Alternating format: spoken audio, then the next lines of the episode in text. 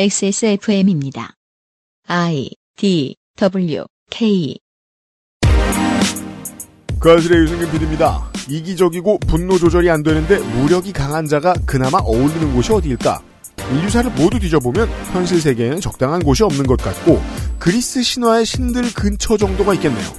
23년 파케문학관 신춘문예 시간에 신화와 폭력의 이야기를 다룹니다. 23년 3월 마지막 그것은 알기 싫답니다.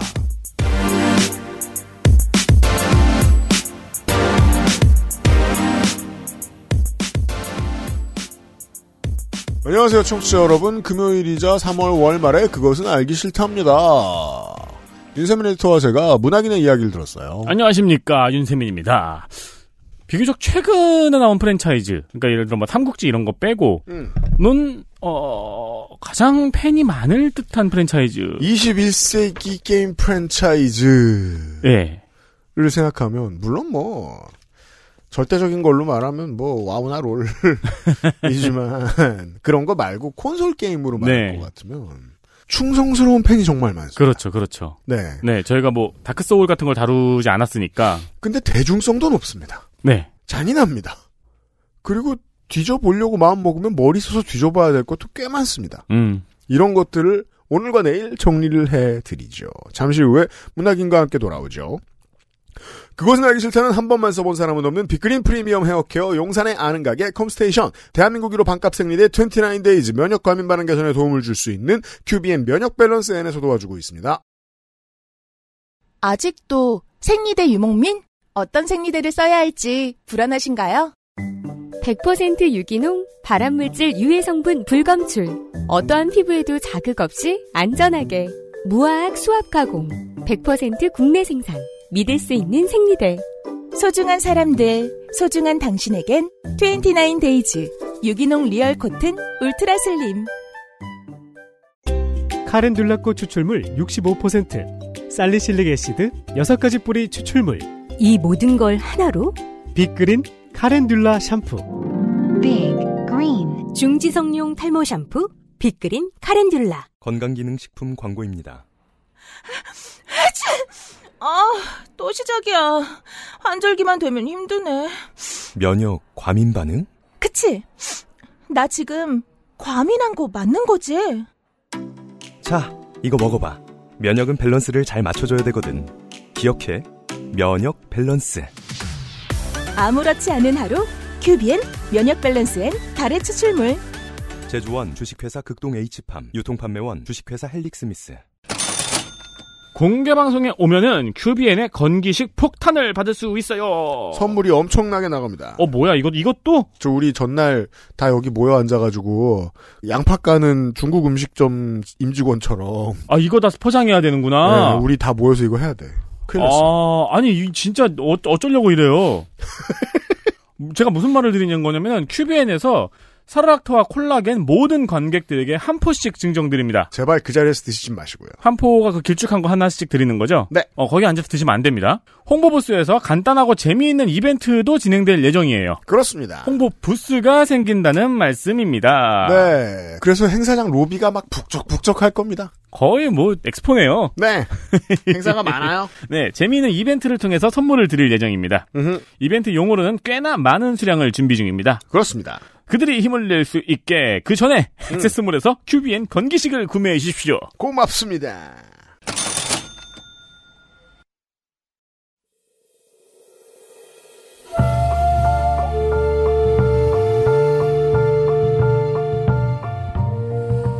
양서를 만나는 시간.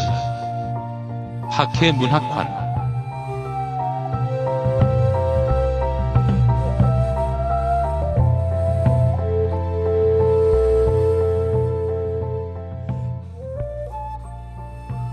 498회 그것은 알기 싫다 주말 순서에는 신춘문예를 편성하였습니다.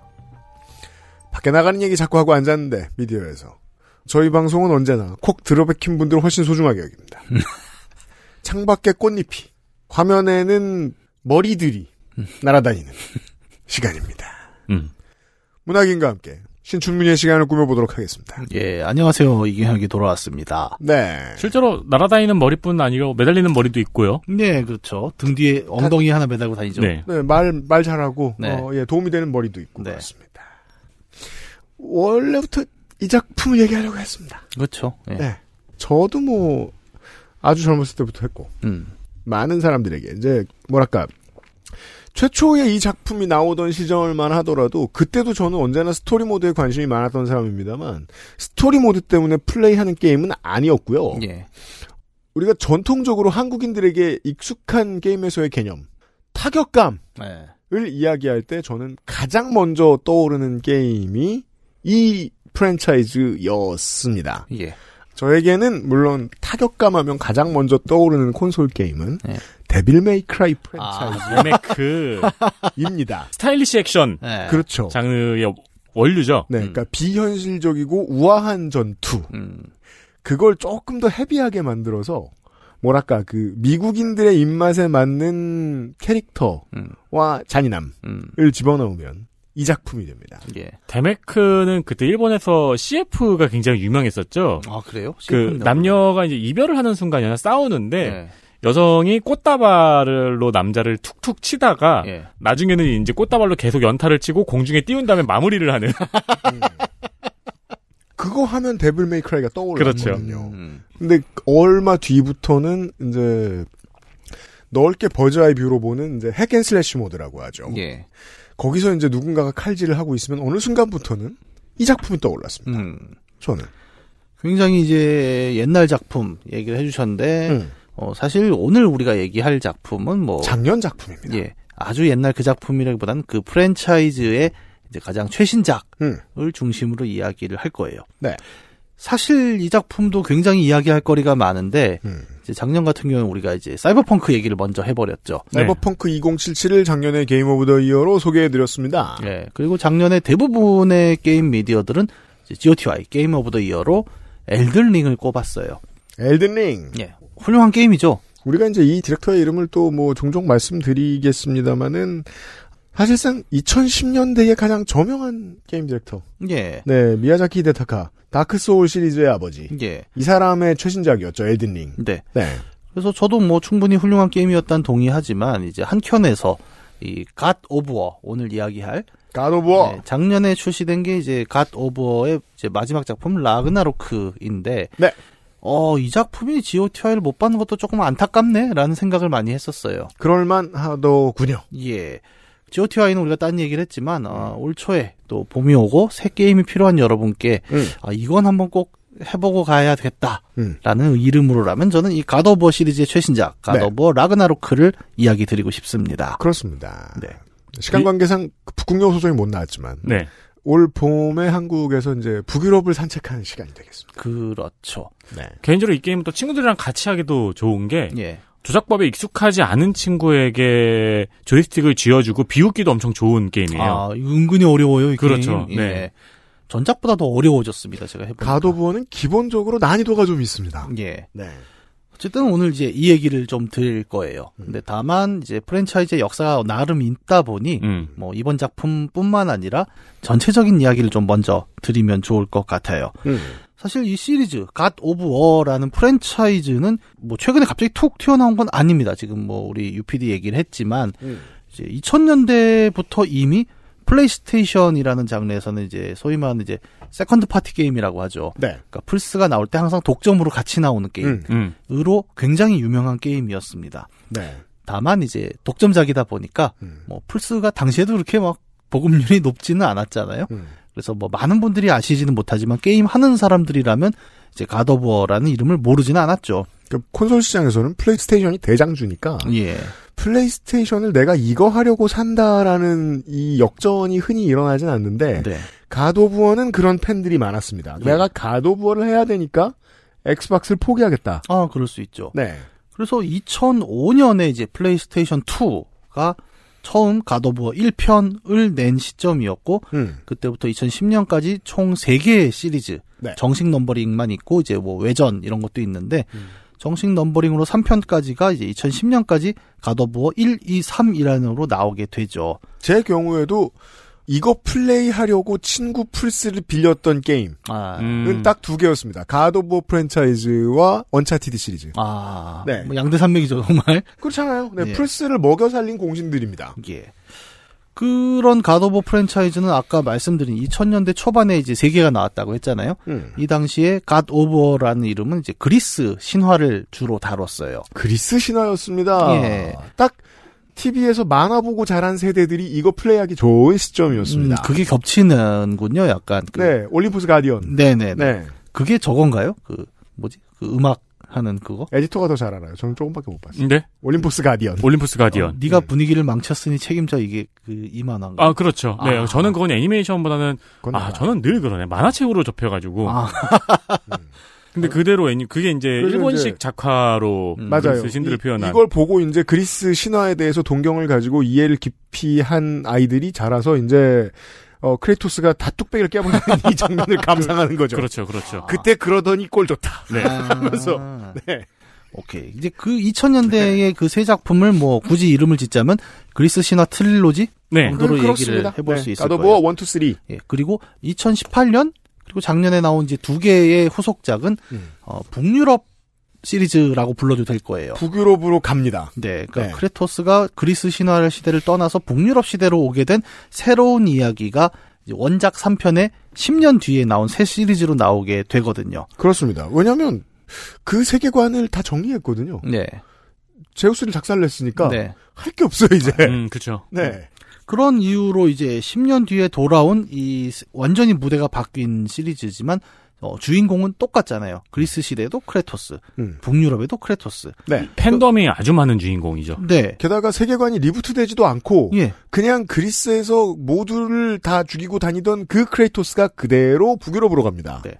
그래서 어떻게 보면 시리즈 전반을 이해하기 위해서는 우리는 이 크레토스라는 음. 북유럽과 그리스의 교집합이 되는 한 인물에 대해 먼저 좀 이야기를 해보면 좋을 것 같아요. 아, 지금도 백인 말라깽이 너드들이 할로윈만 되면 이거 코스프레를 하고 다니는. 네. 바로 그 쉽네요. 크레- 쉽잖아요. 근데 그 몸은 어렵지. 마르면 돼. 근데 대충 흉내 내고 빨간 칠하 쓱 하고 이러면 아니, 끝나. 그 표정을 흉내 내는 것도 생각보다 어렵습니다. 음. 예. 어쨌든 그 크레토스 이야기로 이제 이번 주에 이야기를 한번 시작해 보도록 하죠. 네.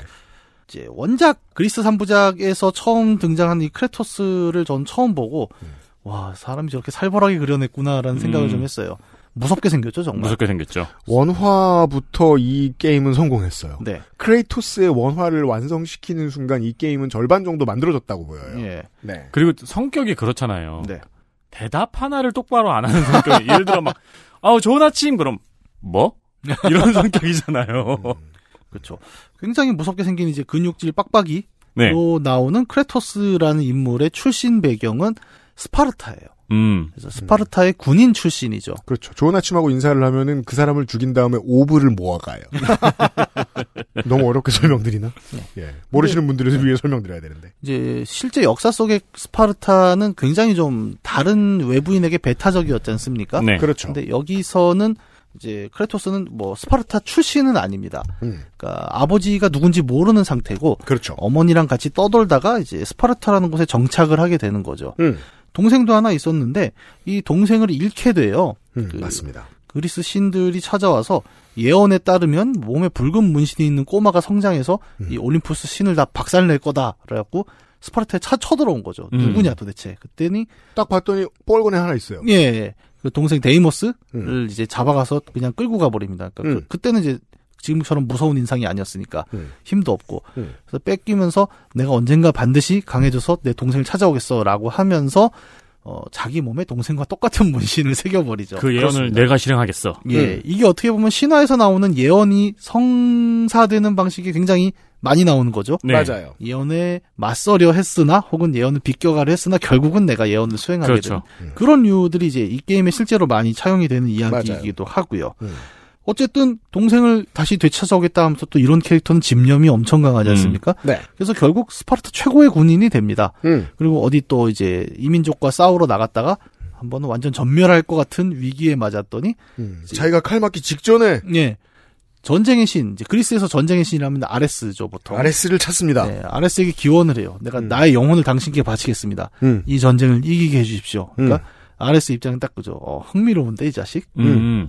재밌는데 음. 하고 정말 자신의 권능을 부여해 줘 버려요. 그렇죠. 그리고 그 전쟁을 뒤집어내죠 실제로. 음. 그리고 그때부터 이제 넌 나의 너희의 그렇죠. 음. 왜냐하면 약관도 안 읽어보고 오케이를 해버렸으니 네. 약관에는 안 좋은 게 불리한 게 많거든요. 어, 개인 영혼 취급 방침에 다 적혀 있다. 음. 그렇습니다.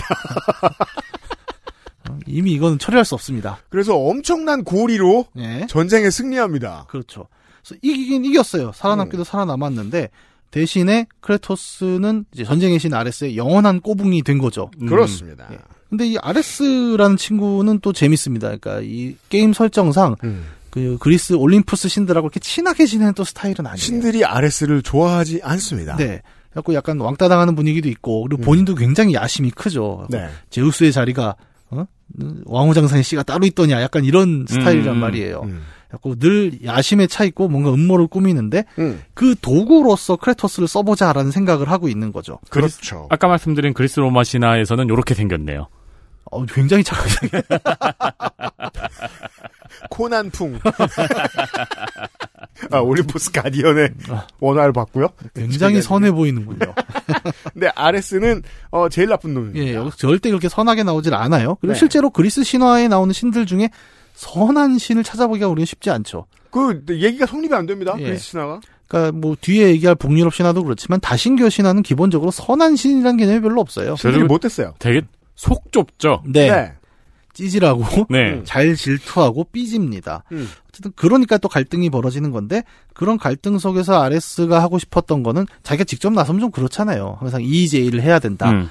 그래서 자신의 도구로서 크레토스를 쓰려고 해요. 애가 무력도 출중하고 음. 또 내가 전쟁의 신으로서 일정한 권능까지 줬잖아요. 그 혼돈의 Blade라고 하죠. 음. 쇠사슬 끝에 칼 달았고 막 네. 휘두르는 음. 어떻게 보면 이 게임의 액션의 중심이기도 했는데 혼돈의 Blade. 예. 이번 작품에도 나옵니다. 네.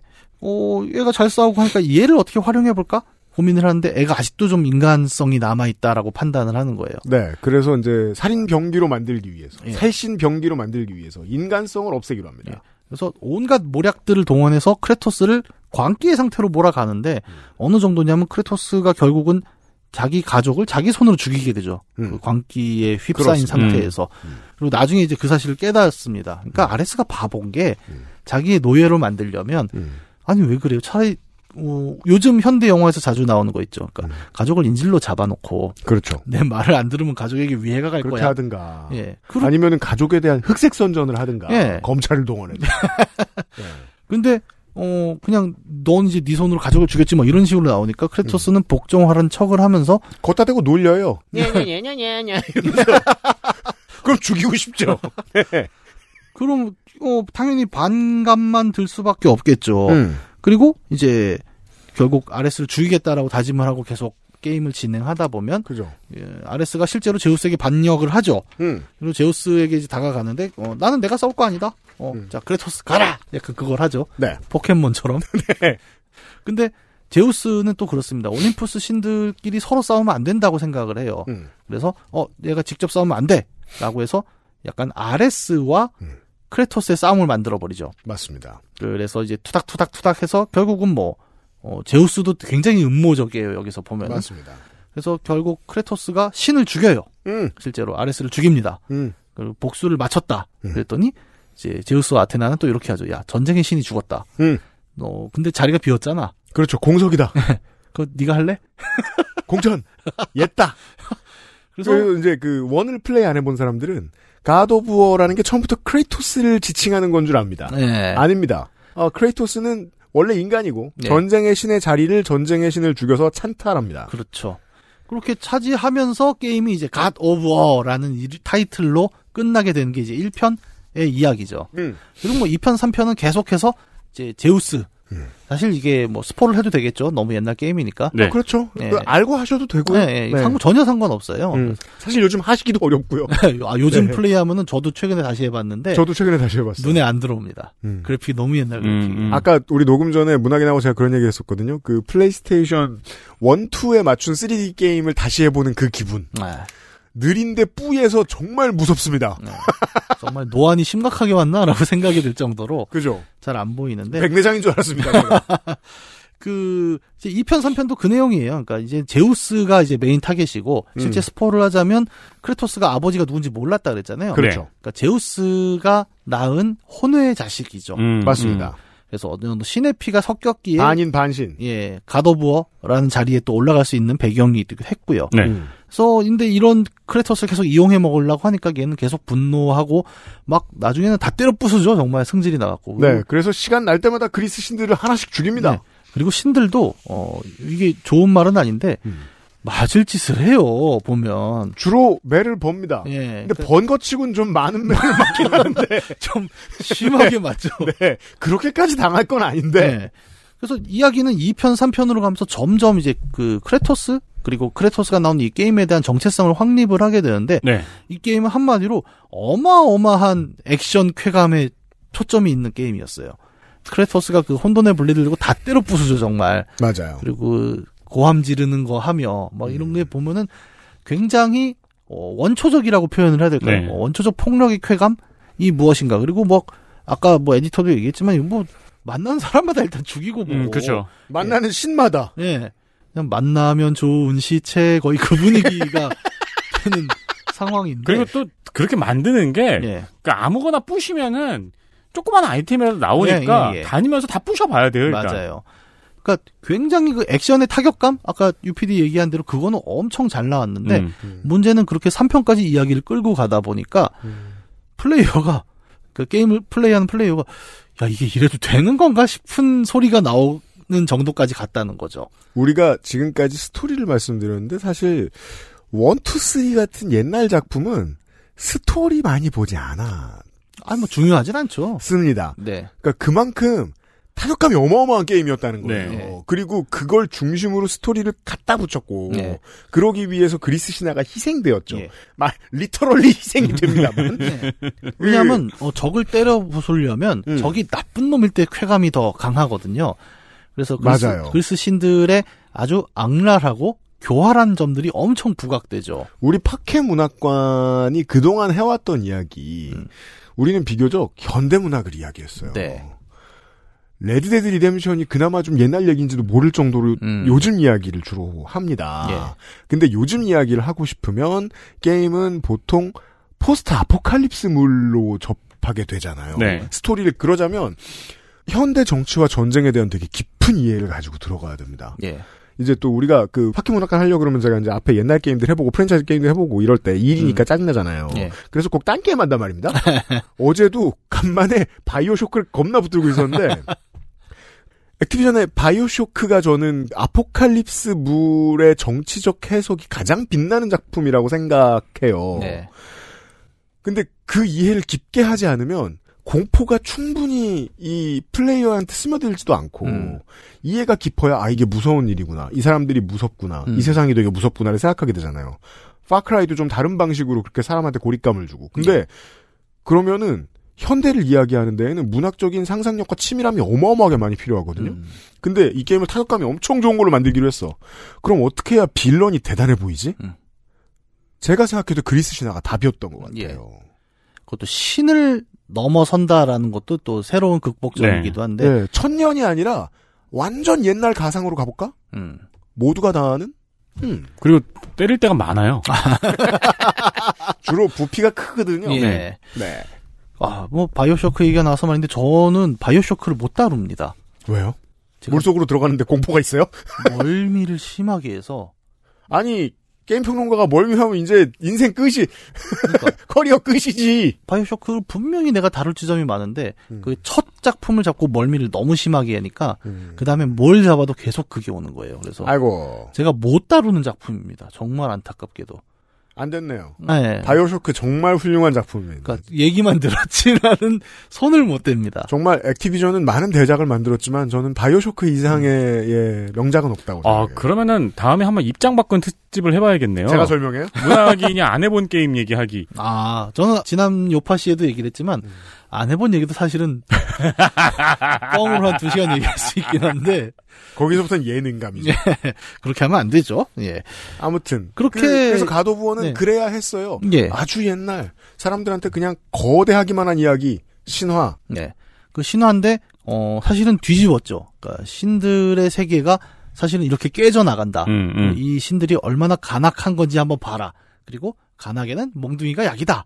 약간 이런 결론으로 가면서 그렇죠. 소위 말하는 사이다 액션을 맞아요. 구축하는 데는 정말 일가를 이룬 게임이라고 이야기할 수 있을 거예요. 그러니까 그리스 시리즈 같은 경우에는 여러분 플스2 조이패드에 그리스 신들의 사지를 묶어놨다고 생각하시면 돼요.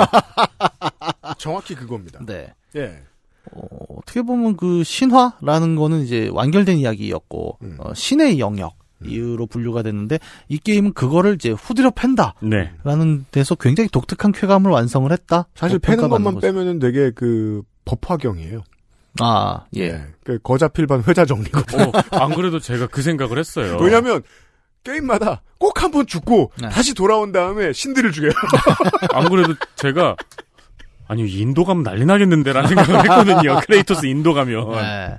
그죠? 신들은 억울하죠. 저 새끼는 자꾸 돌아오는데 우린 쟤한테 죽으면 끝이에요. 신인데. 음.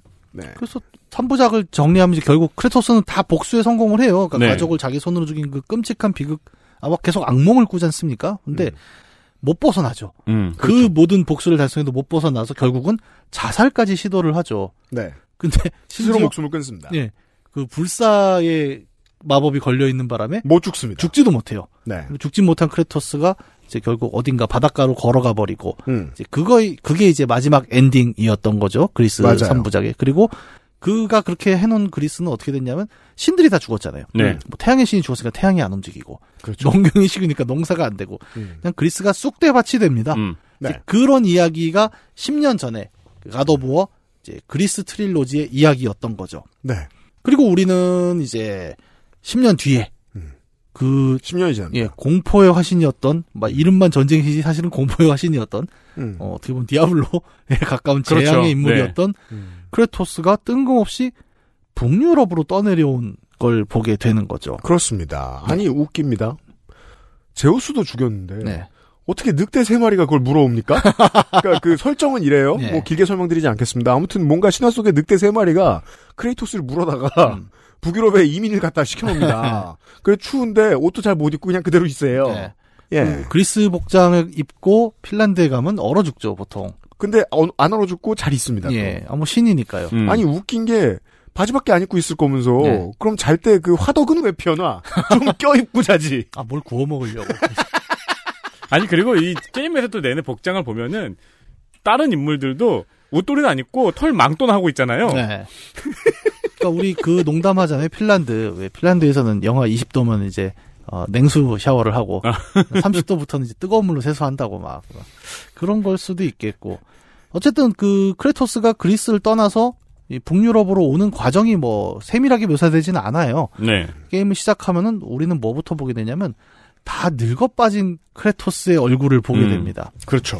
수염이 덥수룩하고 음. 옛날보다 키도 줄었고요. 음. 무엇보다 표정이 그 피곤하죠. 예 뭔가 삶의 피로에 쩌드른 표정이 됐어요 정말 음. 우리가 얘기한 소위 말하는 중년의 근심이 가득한 표정 그리고 이제 그 양인들이 흔히 생각하는 남성 양인 얼굴에 이제 가장 주목되는 지점이 음. 하관인데 예 넓은 하관은 백인들 사이에서 종종 매력 포인트이기도 합니다만 강인함을 상징하잖아요. 예, 그걸 턱수염으로 덮어놨습니다. 맞아요 턱수염이 되게 덥수룩하죠 그래서 네. 누가 봐도 와 정말 늙었네 그렇죠. 라는 생각이 날 수밖에 없는 캐릭터인데 더 충격적인 것은 그 크레토스에게 아들이 있다는 사실이죠 네. 그래서 시작하면은 크레토스가 아들이랑 같이 뭔가를 하는 장면부터 시작이 돼요 음. 근데 이 아들의 이름은 아트레우스라고 하는데 둘은 뭘 하고 있냐면 이번엔 또 어머니, 그러니까 아이의 어머니죠. 크레토스의 아내. 어, 이 아내가 얼, 방금 전에 죽었다는 거죠. 음. 그래서 그 아내의 장례를 치르러 가는 시점에서 북유럽 이야기의 첫 시작이 이루어집니다. 네. 북유럽에서 이제 애기 엄마를 만나서 네. 애를 낳고 예. 살다가 애기 엄마 갔어요. 그쵸. 거기서부터가 게임이 시작되는 예, 시점입니다. 그러니까 그것도 한 10년 지났겠죠? 음. 그러니까 도합 한 20년 지났나? 뭐그 뭐 정도를 수 있겠어요. 예, 음. 보면 될 것 같아요. 음. 그래서 어 되게 북유럽이라 그러면 이렇게 찬바람 불고 막 눈과 얼음이고 이렇게 차분해 보이잖아요. 처음에 그런 데서 그냥 나무 하면서 장례 준비하다가 음. 바로 이 프랜차이즈가 항상 보여주는 그 장면 있죠. 얘네는 처음에 시작하자마자 튜토리얼을 네. 보스전으로 보여줍니다. 음, 맞습니다. 맞아요. 예. 음. 그리고 이 장면이 2018년 게이머들에게 굉장히 인상 깊었죠. 네. 저는 처음에 누군지를 모르고 북유럽 왔는데 누가 나를 이렇게 후드려 패니까 토른 줄 알았어요. 그렇죠. 예. 음. 그 아마 게임을 해보시면은 어, 어떤 느낌이냐 그 마블 액션 영화 같은 느낌 있죠. 음. 카메라가 엄청 빠르게 움직이면서 이 액션이 무엇인지를 계속 쫓아가려는 스펙타클을 보여줍니다. 이게 이제 God of War의 그전 프랜차이즈하고 좀 달라진 점이죠. 네. 구현하기 어렵기도 했을 때 좀 진중한 bird's eye view 화면을 보여줍니다. 제가 아까 네. 말씀드렸던 hack and slash. 예. 한 곳에 그냥 경기장이 있는 것 같고 거기에서 이제 큰 신을 어 크레이토스가 치고 패는 예. 화면이었다가 이번 게임에서 바뀝니다. 네. 등 뒤로 카메라가 옮겨가죠. 네. 겁나 복잡합니다. 머릿속이. 그런데 어마어마해요 이 액션 장면이 그 게임을 처음 시작한 사람들은 거의 그 장면이 처음 출시됐을 때 엄청 유명했죠. 저 코너 맥그리고 누구냐. 저 재수 없는 놈. 네. 예. 그래서 막 시작하자마자 그 난리를 치면서 이제 게임을 배우게 되죠. 어떻게 공격한다, 어떻게 네. 피한다. 음. 이걸 배우는데 이 친구는 토르가 아니었죠. 네. 예, 이 친구는 이제 스스로를 발두르라고 부르는데 음. 이 발두르라는 이름이 나오면서부터 이제 본격적으로 아 이 이야기가 북유럽 신화구나라는 이 어떤 시작점이 돼서 음. 이제 북유럽 신화를 여기서 간단하게 짚고 넘어가 보도록 하겠습니다. 그렇습니다. 이거는 뭐 광고 타임은 없는 거죠? 지금 있었어요. 아 그래요. 왠지 그럴 거. 야, 내 짬밥이 생겨갖고 이제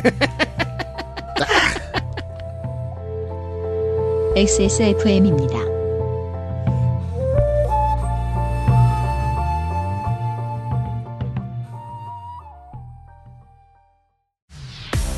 생체 이용률이 높은 RTG 오메가3.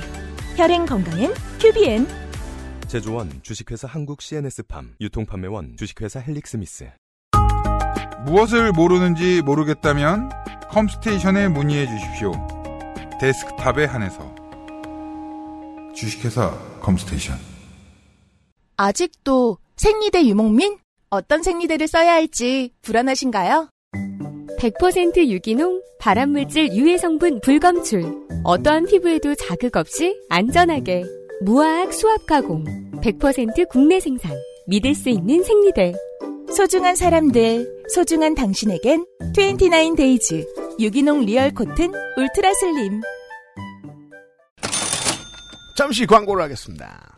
29Days 벚꽃 할인! 벚꽃 할인 3월 31일부터 공개 방송이 끝나는 주인 4월 9일까지 할인 폭은 반값 생리대는 10%, 유기농 생리대는 20%, Dream Fit overnight는 35% 할인을 합니다. 만드는데 어려운 순서대로 더 많이 깎아드립니다. 그렇습니다.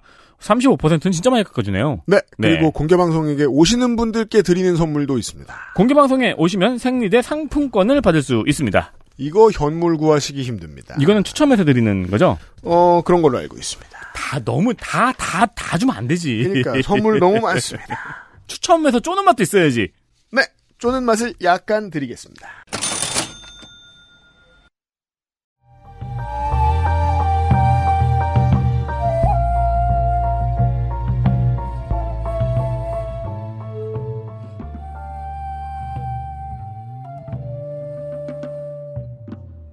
신춘문예 23년 파케 문학관 시간 이번에는 지금 가도부어 프랜차이즈를 다루고 있고 북유럽 신화를 이야기하기 직전 앞에 소개까지 드렸습니다. 네. 사실 뭐 말하기 시작하면 끝도 없어서 이 크레이토스의 특성과 이 게임의 특성 그리고 그리스 신화를 어떻게 작살내 놓았는가를 이야기하는 것만으로도 2시간 3시간을 떠들 수 있기 때문에 최대한 함축했고요. 예. 왜냐하면 그 과거는 이제 버렸기 때문에 음. 버리고 이민 갔기 때문에 이민 가서 이제는 북유럽 신화를 만날 때거든요. 그렇죠.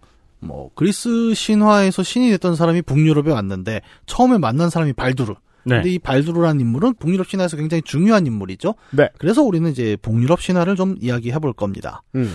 일단 그리스 신화가 지중해 배경이라면 북유럽 신화는 북해 배경이죠. 그렇죠. 그래서 꼭 뭐 북유럽이라고 하는 오늘날의 북유럽뿐만 아니라 이른바 이제 게르만이라고 할까요? 네, 게르만 신화 전체의 일부분입니다. 예, 그래서 다 보면 연계가 좀 돼 있어요. 예를 들어 브리튼의 켈트 라던가 음. 드루이드 같은 거 나오는 그쪽하고도 또 이름들이 계속 비슷비슷하게 겹치는 것도 있고 음. 근데 문제는 뭐냐면 이제 그리스 신화처럼 막 저 체계화가 잘 되어 있는 편은 또 아니에요. 음, 그러니까 에피소드들이 다 흩어져 있는 형태고 네. 또 같은 이야기도 판본에 따라 정반대의 이야기를 하기도 하고 그렇죠. 약간 그런 편린의 형태로 남아 있는 게 이제 북유럽 신화이기도 합니다. 음. 어, 하지만 뭐랄까요? 우리가 보통은 그리스 로마 신화라고 묶어서 부르는 그 신화가 음. 현대 문명의 중심이다 뭐 이런 얘기들을 하죠. 음. 별- 별로 좋아하는 얘기는 아닙니다만.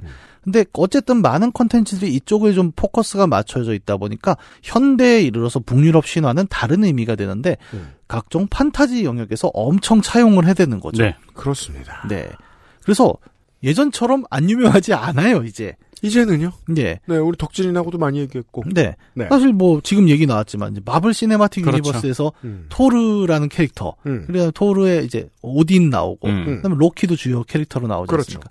얘네가 다 북유럽 신화에서 가져온 이야기고 음. 또 게임 많이 하시는 분들은 정말 친숙하죠. 음. 스타를 오래 하신 분들은 그 네오 비프로스트, 비프로스트. 예, 비프로스트도 이제 북유럽 신화에서 차용한 음. 이야기이기도 맵 하고 이름입니다. 이 블리자드가 또 북유럽 거를 엄청 갖다 써요. 그 스타크래프트 2에 나오는 토르도 네. 대표적이고 사실상 게임이 많이 우려 먹었습니다. 엄청 우려 먹었죠. 네. 그리고 또 뭐 되게 많이 다뤄요. 그러니까 예전 소설 중에 은하영웅전설 어, 네. 얘도 북유럽 신화 엄청 갖다 쓰잖아요. 음. 당장 제일 대표적인 게 라인하르트가 공화국 침범할 때 작전 이름이 라그나르크. 라그나로크. 음, 라그나로크. 예, 네. 그거기도 했고 이제라론 요새의 주포 이름이 토르 해머죠. 음. 토르 하마로 이렇게 얘기하는. 맞아요, 맞아요. 예. 그 엄청 갖다 씁니다. 그래서 음. 익숙해요 생각보다. 음. 다만 이제 이거를 부분 부분 아는 거랑 전체를 한번 꿰고 가는 건 조금 다르니까 우리가 한번 시작 전에 정리를 해봅시다. 그리스 신들 같은 경우는 너무 소비가 많이 되어서 네. 이제 이제 그렇게 쓰기에는 조금 뻔하기도 하고 예. 하니까 소비가 좀 덜 된. 어, 은유가 잘 안 돼요. 그렇죠. 너무 직설적이 돼버렸는데 아직까지 북유럽 신화는 좀 그렇게 쓰이고 있어요. 음. 우선 제일 기본적인 얘기를 좀 해보죠. 북유럽 신화 어느 신화나 제일 중요한 게 세계는 처음에 어떻게 창조되었나. 음. 인데 여기서는 이제 크게 두 개의 세계가 있었다고 하죠. 하나는 무스페라임이라고 부르는 불꽃이 넘실넘실거리는 어떤 음. 세계. 무스펠하임. 네. 그리고 태초부터 그냥 얼음과 눈으로만 가득했던 니플하임이라는 곳이 있습니다. 네. 이 두 곳이 뭐 당연히 그렇잖아요. 뜨거운 거랑 찬 거랑 만나면 반응을 하겠죠. 음. 그래서 얼음이 녹아서 물방울이 똑똑 떨어지는데 그 물방울 속에서 최초의 거인 이미르라는 존재가 탄생을 합니다. 음. 이 무스펠하임과 니플하임의 개념을 조금 이해하고 나면 아, 본작에서 퍼즐을 풀 때 도움이 난 무슨 얘기를 하나 했다 진짜. 아 그렇구나. 해동문이 네, 그렇죠. 음, 네. 그 이미르는 하루 종일 잠만 자요. 태어나서. 음, 근데. 엄청 음. 큰 거인인데 음. 이 얘가 계속 땀을 흘려요. 막 겨드랑이 사타구니 데서 땀을 흘리는데 음. 이 땀이 다 거인이 됩니다. 거인이 쓴풍쓴풍 나오는 거죠. 음. 그래서 어떻게 보면 태초의 어떤 창조신 네. 같은 의미로 이제 이미르가 누워서 잠을 자고 있고 음. 근데 잠을 자더라도 뭘 먹어야 될 거 아닙니까? 음. 근데 유일하게 먹는 게 이제 아우둠라라는 암소가 있대요. 음. 북유럽 신화가 다 이래요. 그럼 암소는 어디서 나왔냐? 그냥 이런, 있어. 이런 설명이 네. 없어요. 그래서 그냥 그러려니 하고 들으시면 됩니다. 네. 저도 책으로 그렇게- 많이 안 남았다는 겁니다. 네. 네.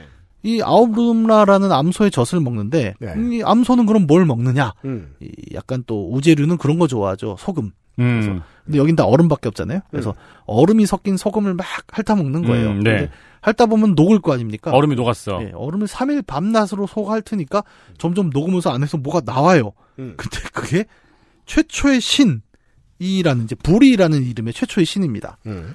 뭐 이렇게 사람이 뜬금없이 나옵니다. 네. 그리고 이 불이가 아까 막 쏟아졌던 거인족 중 한 명이랑 결혼을 해서 아들 셋을 낳는데 음. 얘들 이름이 오딘, 빌리, 베.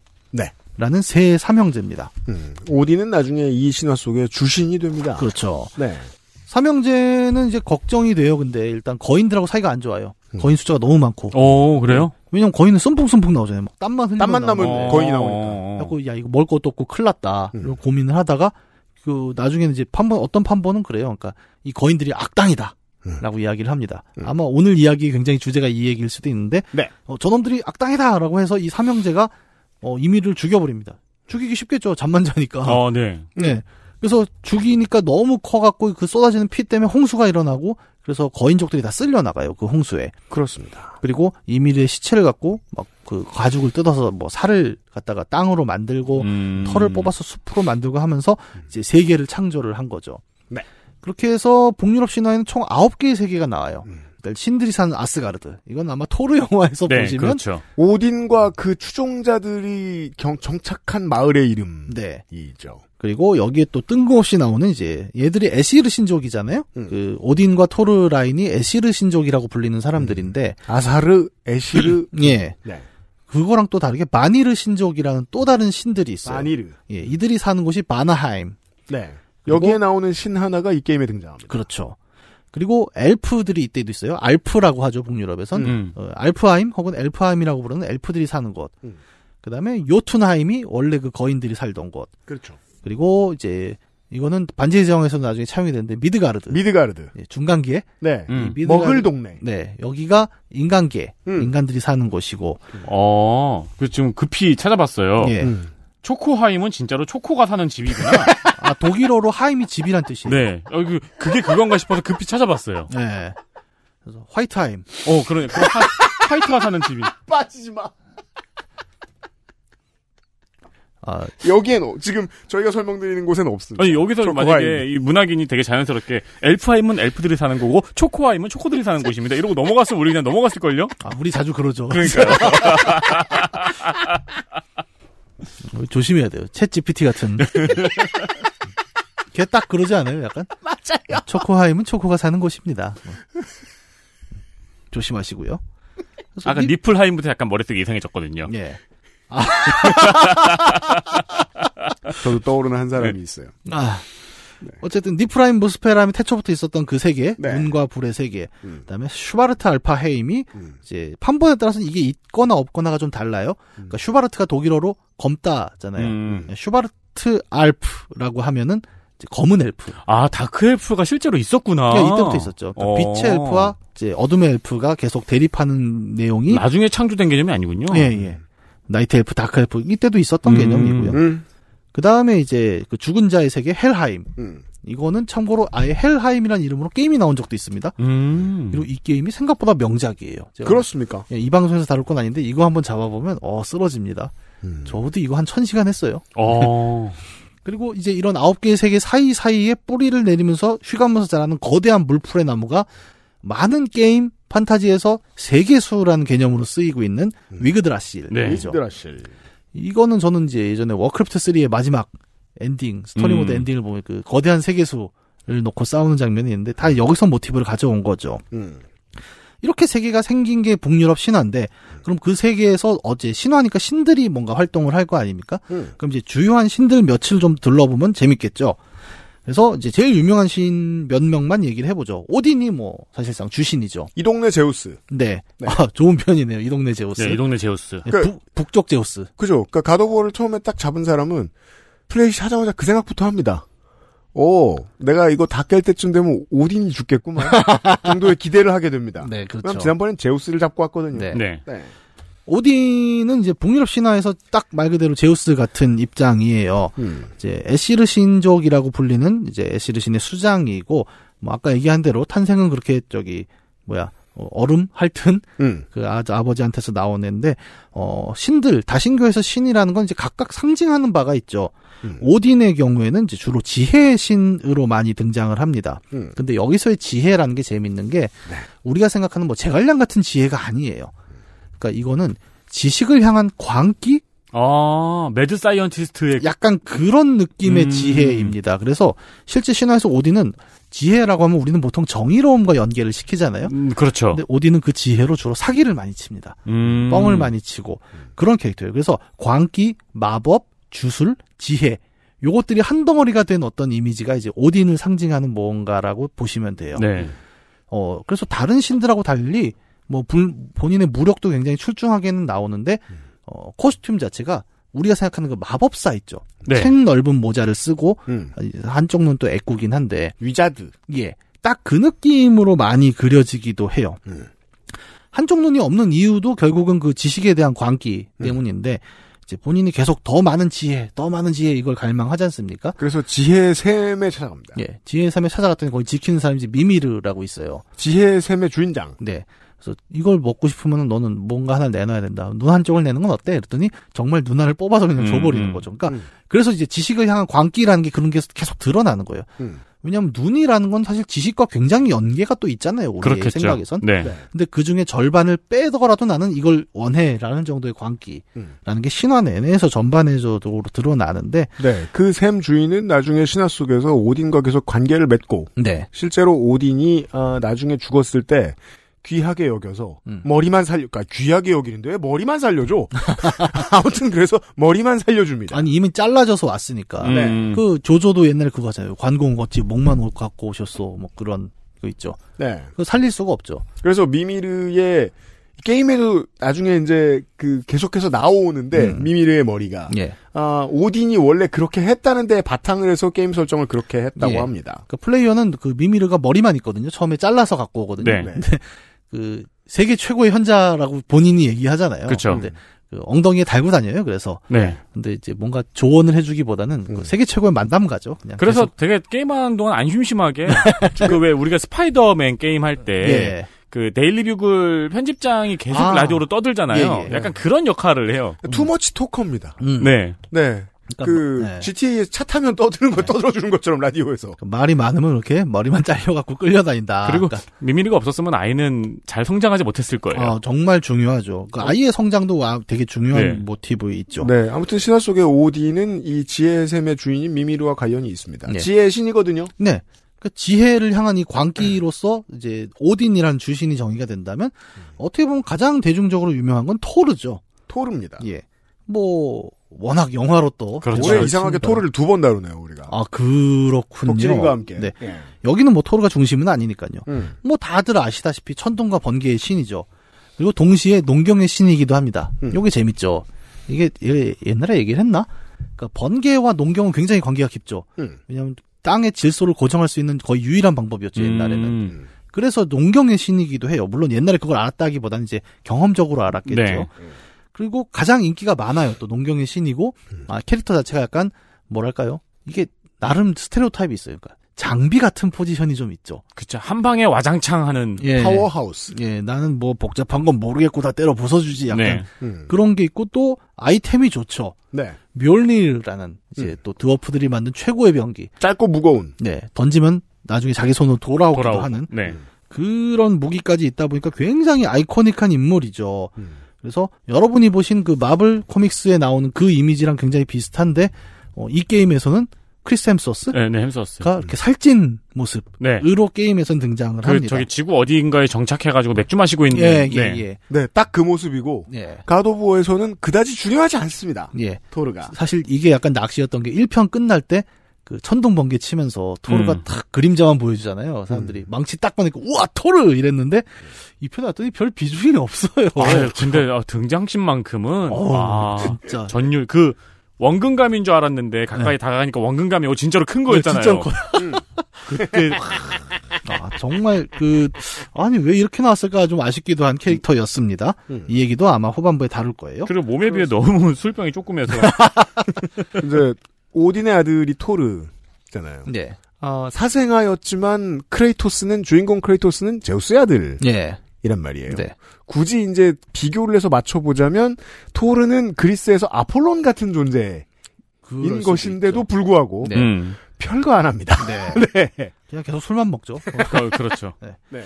그리고 이제 세 번째로 다뤄지는 신이 보통은 로키. 로키 로키도 뭐 마블에서 워낙 유명했고 맞습니다. 어떻게 보면 그 배우의 표정 연기가 이 로키라는 캐릭터를 다 보여줬다라고 저는 아, 생각을 그렇죠. 하는데, 음. 그러니까 이른바 이제 서사에서는 trickster라는 포지션이 있죠. 저는 이 로키의 캐릭터를 한국어로 한마디로 뭐라고 표현해야 할까를 네. 많이 양아치. 아 아니요 양아치랑은 좀 또 달라요. 농담의 그러니까, 그러니까 위트와 그런 트릭 말 그대로 트릭 trickster. 네. 서울 방언으로는 아 저 새끼 양아치다 이런 생각이 네.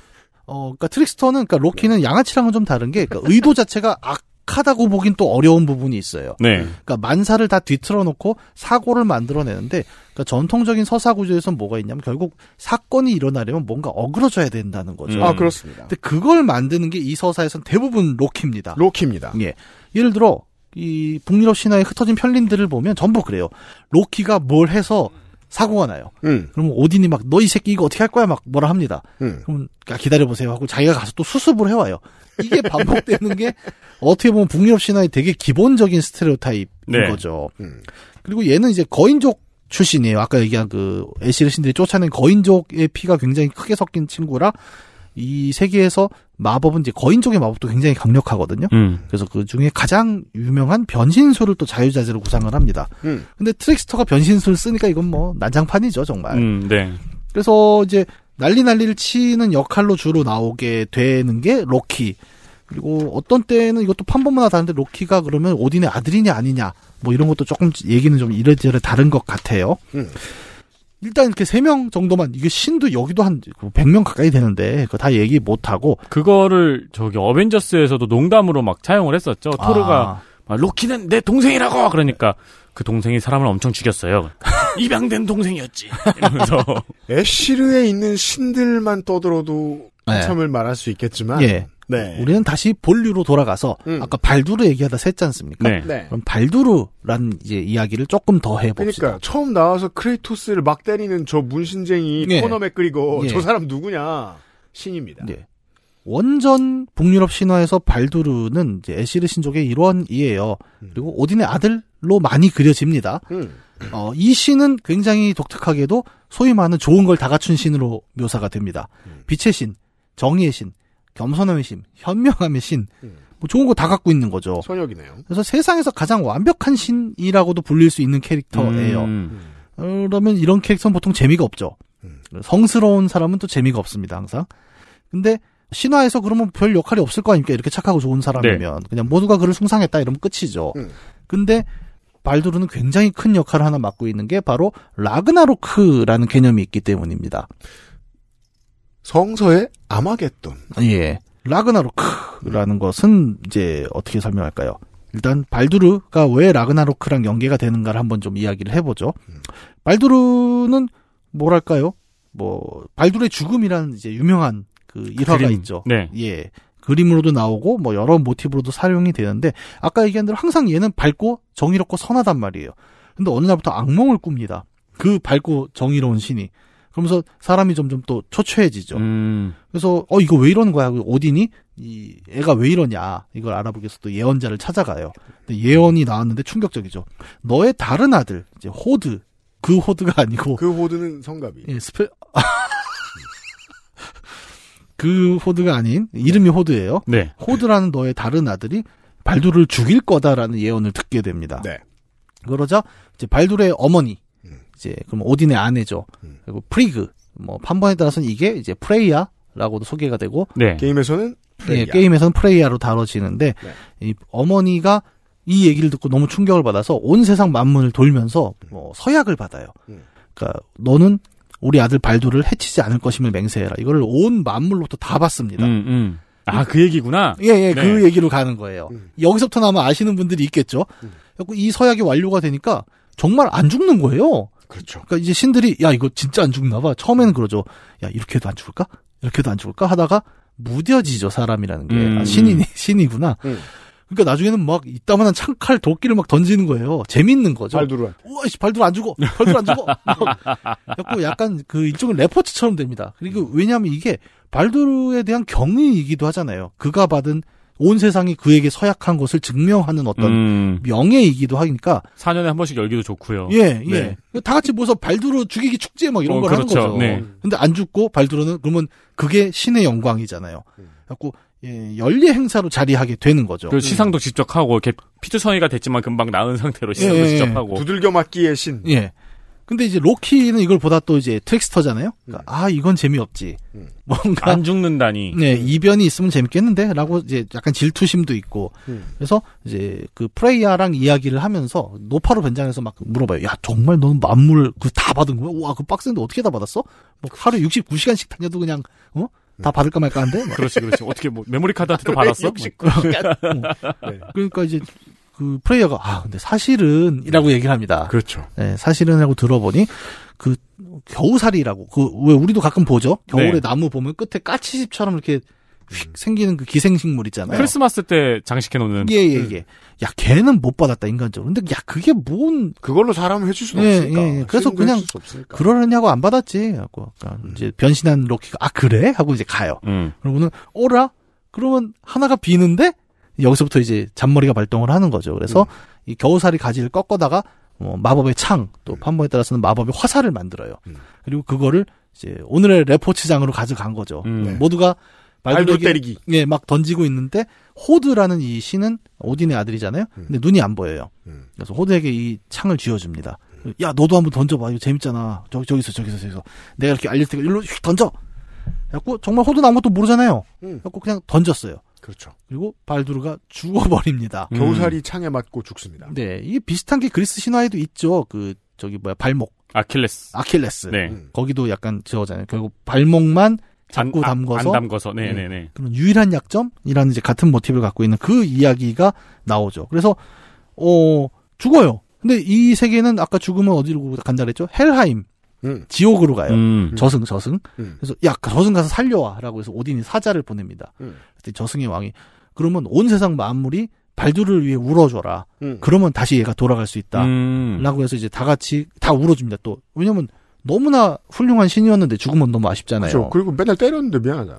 아, 그렇네. 그쵸, 그쵸. 만물이 다 때렸는데. 네.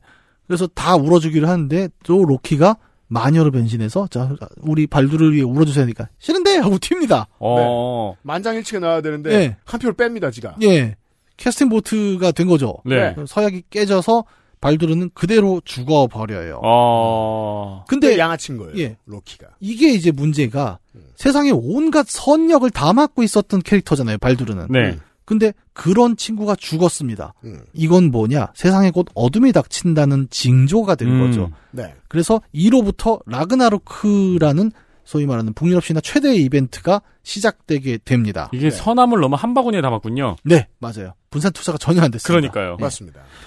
라그나로크는 뭐냐? 왜냐면 그 전에 이제 그 앞에 그리스 신화를 다룬 가도부어 시리즈에서도 마지막에는 신을 죽여서 희망을 분산 투자하죠. 네, 네, 네. 예. 음. 그 사실상 이제 공화정의 씨앗을 뿌리고 가죠. 크레토스가. 네. 근데 그리스 신화의 재밌는 점이 그런 발주로 같은 신이 없잖아요. 그러니까 신이 다 양면성이 있잖아요. 예. 가지고 있는 능력을 대비해서. 근데 얘 발주로 같은 경우는 그게 없었네요. 예, 왜냐하면 이렇게 하나로 모여 있어야 얘가 꺾였을 때 소위 말하는 라그나로크 같은 이제 그렇죠. 대종말이 나올 음. 수 있는 서사니까요. 라그나로크에 대해 이야기를 좀 해봅시다. 음. 세계 종말 뭐 라그나로크는 이제 직역을 하면 신들의 운명이라고 이야기를 해요. 네.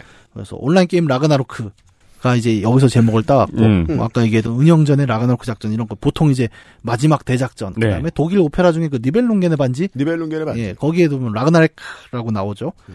이제 이런 게 이제 결국 이 에시르 신들의 운명은 이미 정해져 있다라고 예언을 받은 거예요. 음. 그리고 오딘은 지혜롭잖아요.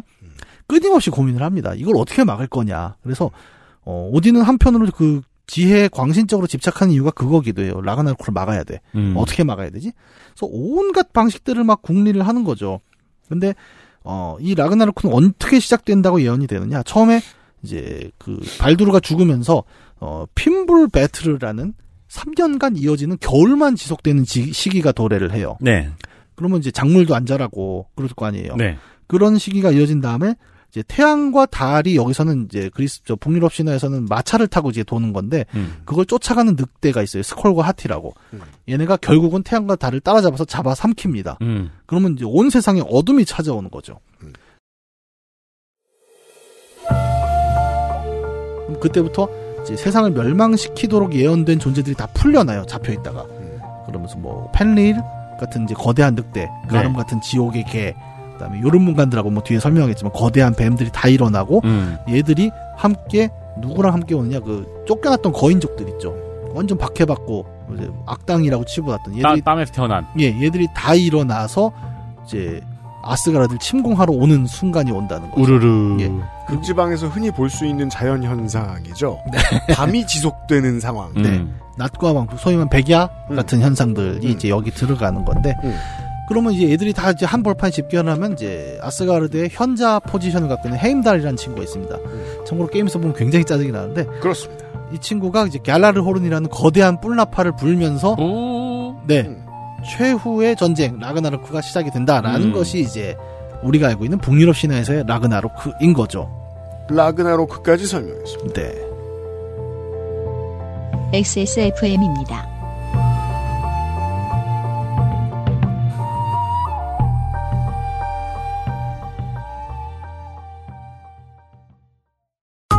스포츠카처럼 강력한 사양의 하이엔드급 PC. 고가의 장비들을 내 손으로 조립하는 일, 시간과 열정, 꼼꼼함과 치밀함이 필요합니다. 초보라면 부작용으로 몸은 관절염을 얻거나 쿨러는 물이 새게 될 수도 있습니다. 컴스테이션을 고민해 주십시오. 이달의 PC로도 custom 사양으로도 빠르고 견고하게 만들어 드립니다. 액세스몰과 010-8279-5568 컴스테이션을 만나보세요.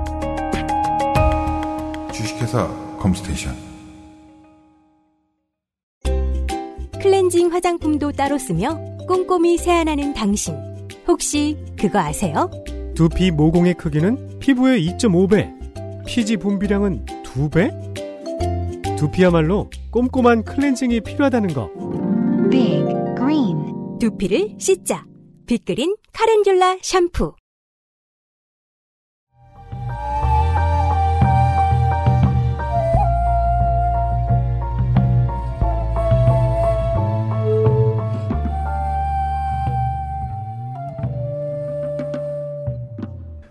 신화에 되게 재미있는 점이 그런 거예요. 자연 현상만 그 신화가 나온 곳의 현상에 맞게 조금씩 조금씩 다르고 음. 서사 구조가 대충 비슷해요. 비슷하죠. 예. 그 인간이 가지고 있지 않은 능력을 몰빵한 어떤 존재들이 있고 예. 그들이 지멋대로 살다가 무슨 일이 생겨서 더 풍요로워지기도 하고 인류가 지금 이렇게 살기도 하고 혹은 더 심각한 위기를 맞을 뻔하거나 경험하기도 해요. 음. 예. 그 지점에 있어서는 이제 앞에 God of War를 플레이 해봤던 사람들 입장에서는 북유럽 신화를 공부하지 않았어도 따라갈 수 있어요. 예. 예. 어, 이거는 지난번에 판도라가 음. 뭐 상자를 이렇게 넣어가지고 이렇게 있었다가 그게 열릴 뻔했다가 이게 대충 그 끼워 맞춰집니다. 예. 예, 그리스 신화하고 반복되는 스토리들이 꽤 많습니다. 사실 뭐 신화라고 표현해서 말이지만 어, 뭐 요즘도 저는 똑같다고 봐요. 예를 들어 가끔 저는 그런 상상을 하는데 인류가 다 멸망을 했는데 후세의 다른 인류 혹은 다른 존재가 우리를 발굴을 해요. 네. 근데 막 그런 게 나오는 거예요. 캡틴 아메리카, 토르 뭐 이런 게 나오면 오. 얘네는 우리를 뭐라고 할 것 같아요? 다신교를 믿었다라고 할 겁니다. 오, 그럴 수도 집집마다. 아이돌을 하나씩 세워놓고 음. 피규어라고 불렀다. 음. 근데 이들은 이런 권능을 가지고 있었지. 음. 뭐 저는 그래서 그리스 로마 신화 혹은 북유럽 신화도 할 게 뭐 있습니까? 북유럽 그 밤 긴데. 그죠. 그때 번역 앱 치면은 번역 앱 넣으면은 마블 이렇게 넣으면 성경 이렇게 번역해 그러, 거예요. 그러니까요. 예, 예. 그냥 계속 네. 그런 얘기를 했던 거예요. 근데 그게 이제 어 그런 능력이 그 얘기를 해줄 거 아니에요. 할아버지가 야 옛날에 이렇게 막 번개를 치는 할아버지 사람이 그게 어떻게 됩니까? 신이야 신이 막 신이 뭐예요? 다 할수 음. 있는 거. 그걸 요즘은 신이라고 하면 재미가 없으니까 슈퍼히어로 라고 부르는 걸 수도 있겠죠. 그렇게 들으니까 로키의 성격이 조커랑도 되게 비슷하기도 하네요. 조커가 딱 트리스터잖아요. 네. 예. 왜냐면 핀볼베르트라는 것이 북유럽에서 뭐 100년, 200년에 한 번씩 온다는 실제로는 고유명사입니다. 예. 서기 한 뭐 6세기 이때 음. 있었던 대기근. 예. 에서 나온 이야기인 거예요. 예. 그때 그럼 이제 어른들이 그렇게 얘기했죠. 그럼 그 그때 핀불베르트 때 내가 감자도 없어가지고 음. 뭐 이런 얘기 하다가 감자는 아예 없었죠 그때는. 아 그렇습니다. 윤색이 엄청나게 됐겠죠. 예, 예. 남미가 아니지. 예예 예. 핀볼 배트르예요. 네, 참고로. 네, 네, 죄송합니다. 예, 핀볼 배트르고 음. 말씀하신 대로 이제 특히 이제 북유럽 북구에 가까울수록 그 저기 남극 북극 크기 소위 말하는 간빙기라고 네. 하죠. 그 음. 영향력이 굉장히 크기 때문에 이처럼 기후가 많이 바뀌었고 음. 이제 그런 것들이 북유럽 신화라는 그 특유의 배경에 많이 녹아난 부분이 있죠. 그리고 선조들은 밤에 이야기를 지어냈다. 예. 근데 생각하면 그럴 수도 있겠네요. 왜 우리가 종교나 신화 얘기를 할때 예. 시간이 지나면서 이쪽 문화와 합쳐져 가지고 이 A라는 신은 이런 신으로 변모했다. 네. 처음에는 이런 신이었는데 이렇게 이렇게 해서 이런 모습과 나중에는 뭐 이런 의복과 이런 신으로 변모했다라고 예. 해석을 하잖아요. 예. 그거를 시간이 아주 오래 지나면은 이 북유럽의 토르 신화와 예. 실제 DC의 토르를 그런 식으로 해석할 수도 있겠네요. 그러니까요. 우리 예전에 호라이즌 제로든 얘기 한번 했지 않습니까? 네. 그러니까 인류 문명이 어느 순간 뚝 끊기고 유물만 남으면 꼭 그럴 수도 있다고 봐요. 어. 그러니까요. 예. 그리고 실제로 이걸 역으로 생각해 보면 우리가 보고 있는 그리스 로마 신화, 북유럽 신화가 정말 신화였을까? 음. 라는 의심도 가능하겠죠. 그러니까 구라를 걷어내 보면 네. 뭔가 사료가 있겠죠. 네. 굉장히 인기가 많았던 라노벨. 네. 예. 그런 걸 수도 있어요. 구라를 걷어내는 게 어려울 뿐이에요. 예. 음. 제우스가 레벨이 낮음. 어, 그렇죠. 이런 걸 수도 제, 제우스만 level up. 예. 음? 어, 뭐, 저, 로키가 힘을 제우스만. 강화 몽둥이. 네. 어쨌든 그렇습니다. 그 이제 라그나로크 얘기까지를 했죠. 그러면서 한참 우리가 북유럽 신화를 얘기를 했는데 게임으로 돌아옵니다. 정작 그 북유럽 신화를 다룬 것 같은 이 게임은 신화랑은 되게 다른 얘기예요. 해보면 네. 완전 반대쪽 얘기거든요. 그러니까 아까 얘기한 대로 발두르는 선함과 정의와 막 온갖 좋은 것들의 신이었잖아요. 음. 근데 게임에 처음 딱 발두르를 보는 순간 음. 도대체 이 자식의 인상이 음. 어디가 선하고 정의롭고 현명한 것인가? 그니까요. 저는 누굴 생각했냐면 그 프리즌 브레이크의 T-Bag. 아, 티오도어 백웰. 예. 그 아저씨는 그때 이후로 계속 그런 역만 합니다. 네. 그것이 막 인터뷰도 했더라고요. 나 이런 사람 아닌데 음. 이런 네. 역할만 한다. 예, 그래서 지금 저 더글로리 그 악역들이 다음번에 무슨 역할 맡느냐 가지고 되게 궁금해 하잖아요, 어, 사람들이. 그렇죠. 그것도 한동안 비슷한 거 하시겠죠. 예. 네. 완전히 그냥 생양아치 스타일이에요. 처음에 말투도 그렇고 건들건들 하는 거며. 저는 10초 만에 예. 코너 맥그리거 음. 이건 정말 본 땄다. 라는 생각이 절로 아, 들었어요. 그러네. 그러고 보니 그러네. 네. 근데 하여튼 이 자식이 도대체 어딜 봐서 그 신화 속에 발두른가 싶은데 자기가 발두르를 하잖아요. 네. 그렇죠. 이름이 그거래. 아니 근데 아까 제가 그 옛날 명화들을 좀 봤는데 예. 발두르는 옛날 그림에서 되게 미남으로 묘사가 돼 있더라고요. 꽃미남, 예. 여리여리한. 음. 그러니까 모두가 좋아하는 캐릭터. 근데 이제 가드보어 발두르를 클릭하는 순간 이제 코너 맥그리거가 나오는 거죠. 네. 딱 근데- 마약 안 하는 마약상처럼 생겼습니다. 네. 정말 양아치한테 너 정말 발두르 맞아 하는데 싸워보면 알아요. 왜냐면 이 신은 자식이 신입니다. 이 자식이 불사입니다. 불사. 음. 안 죽습니다. 네, 뭘 해도 아픔도 안 느껴요. 잘 보면은 네. 막 때리면 아이 그밖에 안 되냐 그리고 어느 정도냐면 내가 때려갖고 걔가 땅에 꽂혀서 땅이 갈라지잖아요. 네. 근데 거기서 나오면서 야 이거밖에 안 돼? 음. 거의 갖고 크레토스가 약간 놀라죠. 네. 껄렁댑니다, 계속. 예, 그 표정 없고 진중한 크레토스가 눈썹을 한번 이렇게 드는 장면이 있는데, 모임? 예, 네. 그 정도일 정도로 야 진짜 발두르 맞네 라는 싶은 그런 생각이 좀 있는 거죠. 음. 근데 생각해보세요. 원래 저 형이 아내 장례를 치르고 있지 않았습니까? 네, 시작할 때 아내 장례를 치렀거든요. 방금 이제 시체를 저기 해서 저 정돈해서 예, 이제 네. 화장을 막 했단 말이에요. 했단 말이에요. 예. 근데 갑자기 왜 발두르는 찾아왔냐? 음. 이제 얘기를 쓱 들어보죠. 싸우다가 그리고 그 뒤에 이야기가 풀리는데 그리스 신화 시대를 살았던 크레토스가 일로 왔잖아요. 근데 북유럽에도 그 소문이 퍼진 거예요. 음. 그렇죠. 야 그리스에 그 완전 깡패 같은 놈이 하나 있는데, 신을 다 족치고 왔대. 예, 그리고 나 아주 그냥 세계가 멸망했대. 근데 어디 갔대? 했더니, 야 이쪽으로 떠내려왔다는데. 네. 그러니까 늑대들이 물었대. 예. 그러면 오딘의 입장, 아까 얘기했죠. 이 라그나로크를 늘 걱정하고 경계하는 오딘의 입장에서는 뭐라고 보였겠냐는 거예요. 이거 라그나로크다라고 생각할 수밖에 아 없는 거죠. 그렇구나. 그죠. 네. 다들 잘 지내고 있으니까. 네. 예. 저 자식이 오니까 이제 라그나로크가 시작되는 거네. 어, 어, 왜냐면 그리스 신을 다 죽이고 온 놈이니까. 네. 음. 그래서 발두르를 파견한 거죠. 가 알아봐. 근데 라그나로크 데려오면 발두르는 그러면 꽁꽁 숨겨야 됐을 텐데. 이제 거기까지는 생각이 안 닿겠죠. 네. 어쨌든 누가 가서 좀 찾아봐야 되는데 이제 음. 발두르를 한번 보내 본 건데. 일단 안 죽으니까. 예. 혼자 cheat key니까. 그렇습니다. 그래서 아무리 봐도 이제 크레토스 입장에서는 그렇잖아요. 그러니까 내가 여기 와서 뭐 사고를 칠 것도 아니고 조용히 살고 있는데 갑자기 갖고 너 네가 라그나로크를 일으킬 거라고 뭐 그러니까 음. 내가 왜요? 근데 우리는 내가 왜요라고 하지만 이제 크레토스 같은 사람은 그렇게 얘기 안 하죠. 음. Why? 그렇죠. 사실 아무리 하이톤 소프라노를 가진 사람이라도 God of War를 플레이하면 목소리가 깔립니다. 예. 어, 난 이 목소리 너무 좋아해요. 저도 Why? 톤이 높아갖고 못해 못해 아무도 어, 못해. 어, 정말 어떻게 저런 목소리가 나나 그 싶은데. 엔간해서는 한 단어만 말하죠. 네. 예. boy. 그렇죠. 이제 우린 뭐 하죠? home. 가장 중요한 말은 안 합니다. die. 왜냐하면 행동하거든요. 그런 아니, 문제는. 네. 그 캐릭터의 무뚝뚝함을 보여주는 일화가 있어요. 그러니까 그리스 시대는 혼자 생각 그렇다 치는데 여기는 아들이 있지 않습니까? 음, 한 10살 되잖아요? 아들이 배 타고 가다 그런 얘기가 있어요. 중간에 가면 온갖 뻘소리를 하잖아요. 배 위에서. 네. 그렇죠. 근데 아들이 아 아빠 그래도 아빠한테 좀 재밌는 옛날 얘기 같은 거 좀 해주시면 안 돼요? 그러니까 크레토스가 토끼와 거북이가 있었다.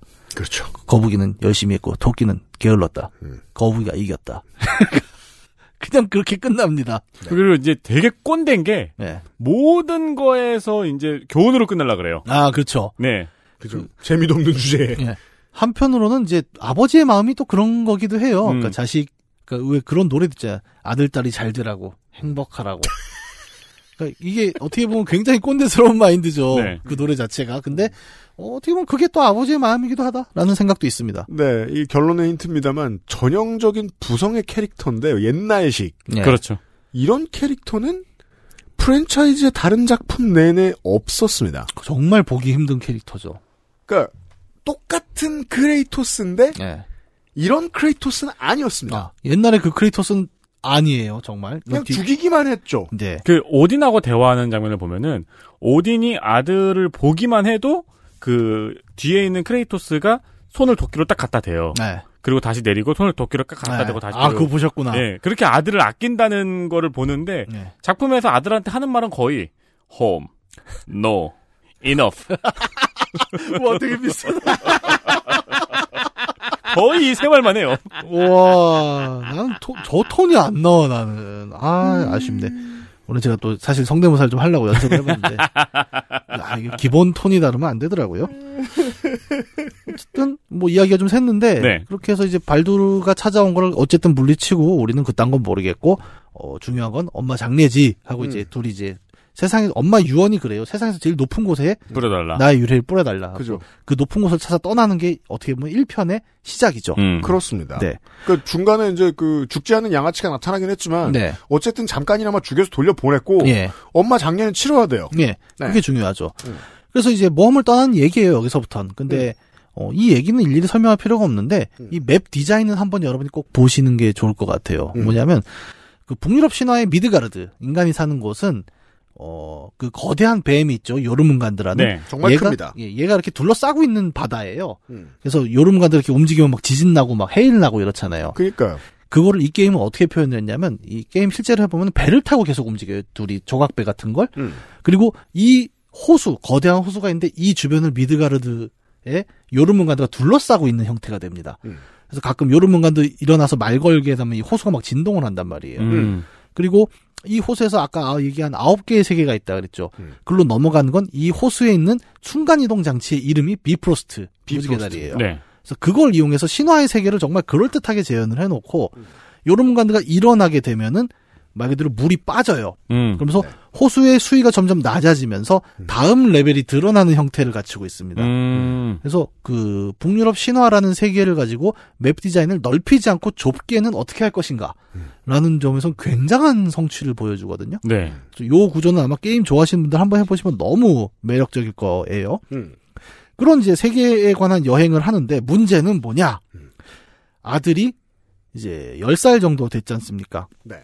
얘가 점점 깝치기 시작을 해요. 음. 그러니까 이제 이야기를 진행하다 보면은 자기 아버지가 신이었다. 그리고- 라는 걸 알게 돼요. 예. 그리고 어 그럼 아버지가 신이면 나도 신이네. 음. 이걸 깨달으면서 점점 깝치기 시작을. 점점 이제 어? 나 존나 짱 아닐까? 합니다. 예. 그리고선 막 학교에서 언어 폭력을 휘두르는 수준이 아니고 아. 아무나 죽이려고 듭니다. 예, 예. 그리고 그거를 어 크레토스는 자신의 과거를 좀 알고 있잖아요, 스스로. 그리고 약간 음. 후회를 하잖아요. 그렇죠. 자기 스스로를 죽이려고 했을 정도로. 음. 근데 아들이 내 점점 아들은 그런 대깝칩니다. 예. 그 이제 그 성격에 야, 나 신이야. 너 대, 대두면 뒤져. 네. 원래 신들은 다 뇌물 받고 사는 거야, 엄마. 음. 그러니까 점점 아들의 행보에서 걱정을 하기 시작을 하는 거죠. 음. 아, 이 자식이 저렇게 되면 안 되는 건데. 음. 막 그러는 와중에 이제 또 이제 오딘 일파가 보낸 이제 그 오- 저 토르의 두 아들이 있죠. 이제 모디와 마그니라는 이 형제도 아주 개차반인데 하는 네. 거 보면 근데 얘네랑 싸움이 나는데 결국 죽여버리고 말아요. 네. 이제 뭐 갈등은 더 이상 어떻게 네. 회복이 안 되는 수준으로 가고 있는 거죠. 그러니까 이 작품 내에서는 토르가 자식들을 잘 못 키웠습니다. 예, 자식 농사가 상당히 안 됐습니다. 예, 정말 문제였죠. 음. 그리고 이런 와중에 이제 숲 속에서 어, 아트레우스가 한번 쓰러지거든요. 음. 근데 이거를 도와주는 숲 속의 마녀를 만났는데 이 사람이 알고 보니 프레이야라는 여신이죠. 네. 네. 그, 어디, 오딘의 표현이 가장 인상적이었어요. 네. My ex. 그러니까 이 신화에서는 원래 프레이야 혹은 프리그가 이제 오딘의 아내로 나오는데 네. 어 이게 판본마다 좀 다르잖아요. 그러니까 이거를 게임은 어떻게 가져오냐면 에, 전 와이프였다. 네. ex wife다. 예 그리고 그렇기 때문에 이제 아까 보았던 우리 발두르의 어머니이기도 합니다. 음. 그건 한참 나중에 네네네. 확인됩니다. 그 이제 그 똑같은 얘기가 이제 아까 얘기한 발두르의 죽음 신화 얘기가 여기서도 나와요. 프레이야는 아들을 지키기 위해서 똑같은 예언으로부터 음. 이제 온 세계에 이제 쫓아다니는 얘기 대신 마법을 건다고 표현을 하죠. 아까 음. 들으신 신화의 내용. 네, 아들 발두르를 지키기 위해서 온갖 사물에다가 계약을 맺어놓은 예. 이야기. 그런데 이제 이 게임에서는 그 신화가 완전히 뒤집혀요. 이게 굉장히 재밌는 포인트인데 음. 어, 온 세상 사물들이 발두르에게 해를 못 미치게 됐잖아요. 음. 근데 그 때문에 발두르는 지옥 같은 삶을 살게 됩니다. 왜냐하면 음. 감각이 차단되니까. 세상에 어느 것도 발두르의 감각을 건드릴 수 없게 돼 버렸거든요. 그러니까 어. 해를 입을 수 없다는 건 자극을 받을 수 없다는 거고 자극을 받을 수 없다는 건 행복하지도 못한다는 거 아니에요. 네. 여기에서 해설됩니다. 발두르가 지금의 이 작품 내에서의 발두르가 왜 성격이 그따위인가? 예. 평생 마사지를 받을 수도 없고. 그러니까 하나도 안 시원한 거예요. 그렇죠. 그리고 해를 입으면 안 되니까 때도 못 밀어요. 예. 피부를 벗겨내면 안 돼요. 네. 도수 치료하는데 안 아프면 되게 슬프겠다. 와, 면도도 못 하네. 네. 이게 어 제가 원고를 정리하면서 예전에 2018년인가 음. 제가 매체와 감각의 잉해라는 네. 코너에서 이야기를 한번 한 적이 있죠. 음. 우리가 다섯 가지 감각 중에 매체화하는 감각이 시각과 청각이잖아요. 네. 후미 촉각은 왜 매체가 되지 못했을까라는 얘기를 제가 한 적이 있습니다. 그렇습니다. 그때 설명했던 게 뭐냐면 이 세 개의 감각은 기본적으로 침습적이기 때문이다라는 얘기를 한 적이 있죠. 그렇죠. 그리고 발두르는 시청각은 살아 있어요. 음. 나머지 모든 감각이 외부로부터 침습되는 것이기 때문에 어머니의 마법에 의해서 완전 차단돼 버린 거죠. 네. 해를 입힐 수 없어요. 아니, 근데 그 타투를 어떻게 했지? 마법인가 보다. 아, 그건 그냥 씌웠겠죠, 뭐. 아, 그렇겠죠. 예. 마법으로 뭐. 파, 판박이, 해나네, 해나. 음, 음. 판박이 스티커? 해나가 나쁘다는 건 아니지만, 그럼 맨날 하고 있던 거예요? 그렇죠, 그렇죠. 네. 왜냐면 침습이 안 되니까. 네. 어쨌든 그런 불운에 빠진 거예요. 그러니까 어머니 입장에서는 그러잖아요. 아들, 딸이 잘 되라고. 잘, 다 너 잘 되라고 한 거야, 그렇죠. 다. 응, 너 잘 되라고 한 건데 아들 입장에서는 아무런 재미가 없는 거죠. 엄마는 아들이 죽을까봐 그렇게 한 건데. 예, 맛도 못 느낄 거예요. 아, 그렇겠죠. 예. 그러면 인생이 정말 지옥 같겠죠. 특히 통각근을 못 느끼니까 매운맛은 못, 매운맛 느, 같은 거 못 예. 느끼겠죠. 마라탕 먹으면서 아 이게 뭐 그러니까요. 그럼 삭힌 청어를 맨날 먹는데. 아무렇지도 않아. 음. 비구 작았네. 근데 청각은 네. 정말 최악의 삶 그렇게 살다 보면 사람이 미치지 않을 수 없는 거예요. 네, 아 청각이고 후각이구나. 아 후가 후가. 결국 그렇게 해서 초반에 우리가 봤던 그 마탱이간 발두르라는 음. 캐릭터가 엄마의 문제로 나왔다라는 사실이 이제 후반에 밝혀지는 거죠. 그래서 발두르는 그 사실을 알고 어머니에 대한 원한이 뼈에 사무친다는 언행을 계속 보여줍니다. 음. 그렇습니다. 어머니를 막 뭐, 라고까지 부르죠. 그렇죠. 막 그 그리고 어머니는 문제는 뭐냐면 죄책감이 있죠. 음. 얘가 저렇게 됐는데. 음. 근데 그 죄책감 때문에 아들이 그 쌩 난리를 치는 거를 뭐라고 통제도 못 합니다. 네, 네. 그냥 어 조금만 거칠게 얘기하면 오냐 오냐 하고 있어요. 음. 예. 그런 모녀 모자 관계가 여기서 나오고 있고. 왜냐면 어머니의 바램은 사람한 다오이기 때문입니다. 네. 아, 어머니 좋은 의도로 애를 오래 살려고 하는 근데 너무 사람만 있잖아. 네. 하긴 뭐 신이니까 뭐 그렇다긴 한다만. 네. 음. 옛날에 그 저기 모 재벌 기업 회장이 한동안 사람만 계셨잖아요. 아, 네, 그렇습니다. 아, 그렇죠. 예. 네. 그런 어떤 느낌인 거죠. 그렇게 보도되었습니다. 예. 그래서 발두르는 이제 아까 얘기한 대로 계속 크레토스 일당을 쫓죠. 왜냐면 자기를 거의 죽일 뻔했으니까 이제 승질도 나죠. 음. 쫓다가 이제 프레이야를 만나게 됩니다. 엄마를. 엄마를 만납니다, 게임에서. 엄마를 죽여버리겠다고 난리를 쳐요. 발두루가. 예. 왜 자기 인생을 이렇게 만든 건 너다. 음. 널 죽여버릴 거야. 막 그러고 있고 어머니는 어떻겠어요? 그냥 그대로 죽으려 하겠죠. 이런 상황에서 음. 그 가만히 있어요. 근데 이걸 본 크레토스와 아들은 막으려고 하는 거죠. 그렇죠. 예. 크레토스의 이해는 짧습니다. 음. 아, 이 자식이 엄마를? 그러니까요. 어, 예. 그런데 그러면은 말리면 되지. 네. 꼭 크레토스는 방법이 좀 다르죠. 아 근데 이제 중요한 건 그거예요. 발두르는 어쨌든 불사잖아요. 음. 어지간한 걸로 이제 그 침습이 안 네. 되니까. 그러고 있는 이 과정에서 또 흥미로운 설정이 하나 나오죠. 뭐냐면 이제 아트레우스 크레토스의 아들이 그 화살통을 하나 갖거든요. 얘는 주로 화살을 쏘는 캐릭터거든요. 음. 근데 화살통이 한번 망가집니다. 음. 근데 이때 뭘 쓰냐면은 그 드워프 장인 신드리라는 친구가 겨우사리를 깎아서 만든 화살을 갖고 있었어요. 실력에 비해 주눅이 많이 들어있더라고요. 예. 음. 근데 이 화살을 보고 프레이어가 한번 화를 내면서 다 버린 적이 있어요. 아주 불길한 물건이라고. 그렇죠. 아까의 신화 이야기를 기억해 주셔야 됩니다. 네. 겨우살이 하나만이 발두르를 해칠 수 있었어요. 근데 이걸 다 갖다 버렸는데 어, 어떤 일이 있었냐면 이 화살통이 고장이 나는 바람에 그 다시 끼우려고 그 겨우살이 화살촉 하나를 꺾어갖고 음. 화살통을 이렇게 꼬매놓은 게 있습니다. 네. 근데 아트레우스랑 발두르가 투닥투닥 싸우다가 발두르가 거기에 찔려요. 그렇죠. 어. 근데 거기에 찔리는 순간 발두르의 마법이 해지면서 모든 감각이 돌아와 버립니다. 오. 네. 그 10살짜리 아들이 100년 넘은 죽지도 않는 발두르를 상대하다가 피가 났는데 그래서 이제 아버지가 놀라죠. 이거 뭐냐고 했더니 아들이 말합니다. 이거 제 피가 아닌데요. 발두르가 피를 흘린 거예요. 네. 음. 하루살이 아니 하루살이가 아니고 겨우살이 화살촉, 네, 겨우살이 화살촉 때문에. 음. 그리고 발두르는 그 찔려서 처음 피가 나는 상 장면에서 환호합니다. 감각이 돌아왔거든. 바로 이거야. 아 저기 아, 롤리 아일랜드의 노래 같은 느낌이군요. 네. 한글판 마린처럼 말합니다. 어. 바로 이거야. 내가 원하던 게 이거였어라는 얘기를 음. 하면서 막 기쁨에 겨워 하는 거예요. 그러니까 감각이 돌아왔으니까요. 네, 되게 아이러니하죠. 음. 그런데 한편으로 그 얘기는 뭐냐면 발두르는 이제 불사가 아니라는 그렇죠. 이야기이기도 한 거죠. 감각이 돌아왔으니까요. 네. 그래서 여전히 그 감각이 돌아왔다 해서 어머니가 용서가 되는 건 아니었나 봐요. 그래서 계속 어머니를 죽이겠다고 달려드는데. 그죠? 이걸 이럴 수 있는 걸 나를 100년 동안 묶어놨으니까 네. 나는 어머니를 해야겠어. 네. 라고 달려들어요. 그리고 이제는 불사가 풀려서 옆에는 아무나 죽일 수 있는 크레이토스가 있어요. 그래서 저, 유교맨이 네. 네. 이놈의 자식. 싸움을 말려야 되는데 음. 정말 간단하게 죽이죠. 네, 웁스 죽습니다. 그래서 죽어버립니다. 근데 이제 문제는 더 복잡해진 거예요.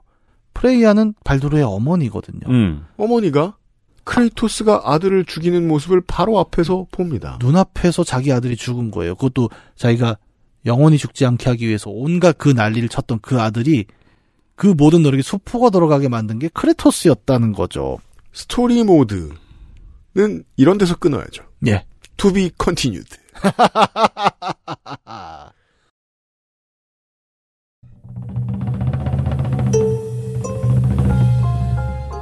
어떤 신이 있고 그 신이 죽으면 종말이 나는데 음. 그걸 막기 위해서 노력했던 어머니가 그 신 아들 신이 죽는 걸 지켜봤습니다. 음. 내일 이 시간에 이어드리지요. 문학인과 함께 돌아오겠습니다. 그것은 알기 싫다 신춘문예의 시간입니다. 윤세민 네트워크 유승균 PD였습니다. 내일 찾아뵙죠. 감사합니다. 감사합니다. XSFM입니다. I D W K